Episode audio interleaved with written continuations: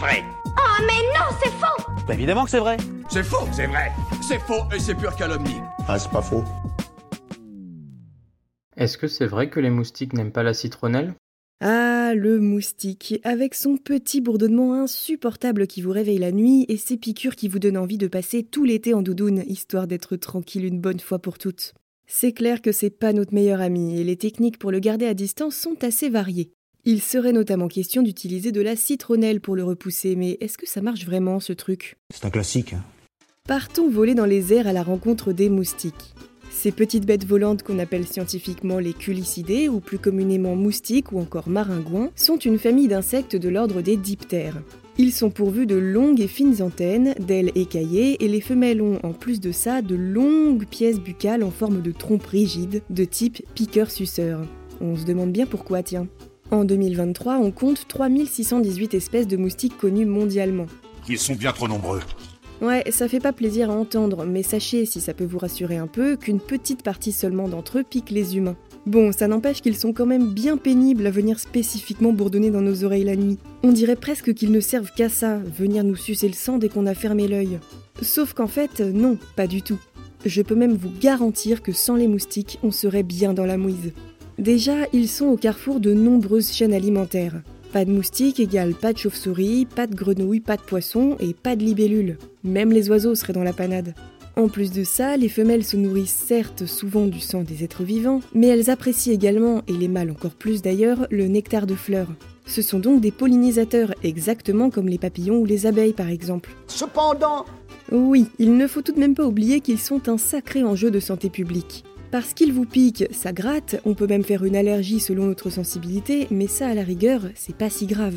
Ce qui est plus embêtant, c'est qu'ils sont le plus grand groupe de vecteurs d'agents pathogènes transmissibles à l'humain et notamment trois groupes en particulier. Des nématodes dits filaires, qui peuvent provoquer des maladies comme l'éléphantiasis, de nombreux arbovirus responsables de la fièvre jaune, de la dengue ou du chikungunya, et enfin Plasmodium, un protozoaire responsable des formes les plus graves du paludisme. Et tous ces pathogènes peuvent nous être transmis au moment de la piqûre. D'aucuns n'hésitent d'ailleurs pas à qualifier le moustique d'animal le plus mortel au monde, après l'humain évidemment.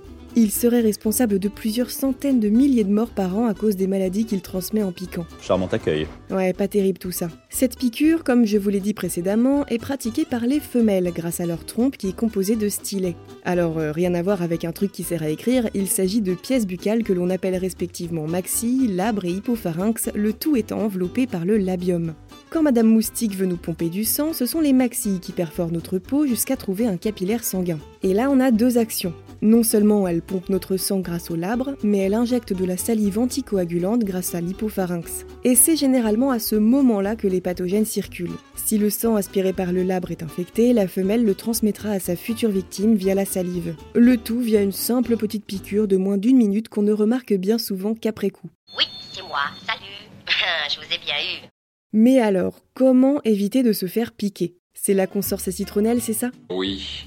Je vais prendre une bougie. Eh ben en fait, vous pouvez toujours la sortir pour créer une ambiance sympa, après tout, ça sent plutôt bon, mais pour ce qui est d'écarter les moustiques, ça c'est une autre affaire. Les molécules de la citronnelle, et plus spécifiquement la limonène, peuvent interférer avec les récepteurs olfactifs des moustiques, ce qui fait qu'ils sont un peu perdus et n'arrivent pas vraiment à détecter votre odeur corporelle. Mais comme le rayon d'action de la molécule est assez réduit, c'est malheureusement pas ça qui suffira à vous faire passer une nuit tranquille et à vous éviter les piqûres. À moins de vraiment se tartiner de citronnelle toutes les 10 minutes, et je ne le recommande pas franchement, va falloir trouver mieux. Pareil pour les bracelets répulsifs ou les pièges à moustiques à base de propane ou d'UV destinés à les attirer. Rien n'est plus attractif que vous, donc les lumières UV pourront peut-être en capturer certains, mais ils ne tomberont pas tous dans le panneau. Et pour ce qui est des bracelets, effectivement, le bras où vous l'aurez mis sera certainement épargné, mais ça n'empêchera pas ces petits filous d'aller s'attaquer à vos jambes. Y a quelque chose qui m'a piqué alors au final, comment peut-on faire pour éviter de passer une chaude nuit d'été cachée sous son énorme couette? Eh ben malheureusement, il n'y a pas vraiment une méthode qui fait l'unanimité. Il n'y a qu'un moyen, pour les noyer. Alors euh, non, justement, évitez de traîner près des points d'eau stagnantes puisque les larves de moustiques s'y développent très rapidement. Tant que vous y êtes, pensez bien à vider les coupelles de pots de plantes qui peuvent avoir accumulé un petit fond d'eau chez vous. Je peux aussi vous conseiller la technique de base, porter des vêtements longs en fin de journée pour éviter les piqûres. Après, vous pouvez aussi tester d'autres méthodes complémentaires. Ah oui, je veux bien. Par exemple, il est recommandé d'utiliser un ventilateur car les moustiques volent moins bien lorsqu'il y a du vent. Et puis évidemment, mais ça constitue un coût en plus, la moustiquaire aux fenêtres et autour du lit peut être un allié de taille pour cette lutte contre les moustiques. Bye bye le bourdonnement désagréable et ciao les piqûres. Avec l'augmentation du nombre de personnes infectées dans le monde et l'apparition de cas de Zika, de dengue et de chikungunya en France l'année dernière, les scientifiques bossent d'arrache-pied pour trouver la solution anti-moustique. Et vraisemblablement, ils auraient une très bonne piste. Ils ont travaillé sur un produit à base de nanocristaux de cellulose qui permettrait de former une bonne couche protectrice sur la peau et servirait de barrière chimique en camouflant votre odeur corporelle. Réfuté comme idée. Oui, et ce produit aurait même un effet sur la ponte des moustiques, puisqu'il aurait la faculté de la réduire tout simplement. Bon, cette innovation n'en est qu'à sa phase test, il faudra encore attendre un petit peu pour l'avoir sur le marché, mais en attendant, c'est plutôt une bonne nouvelle. Et qui sait, peut-être qu'un jour ce nouveau produit fera le buzz. Et vous, vous avez d'autres idées reçues à débunker?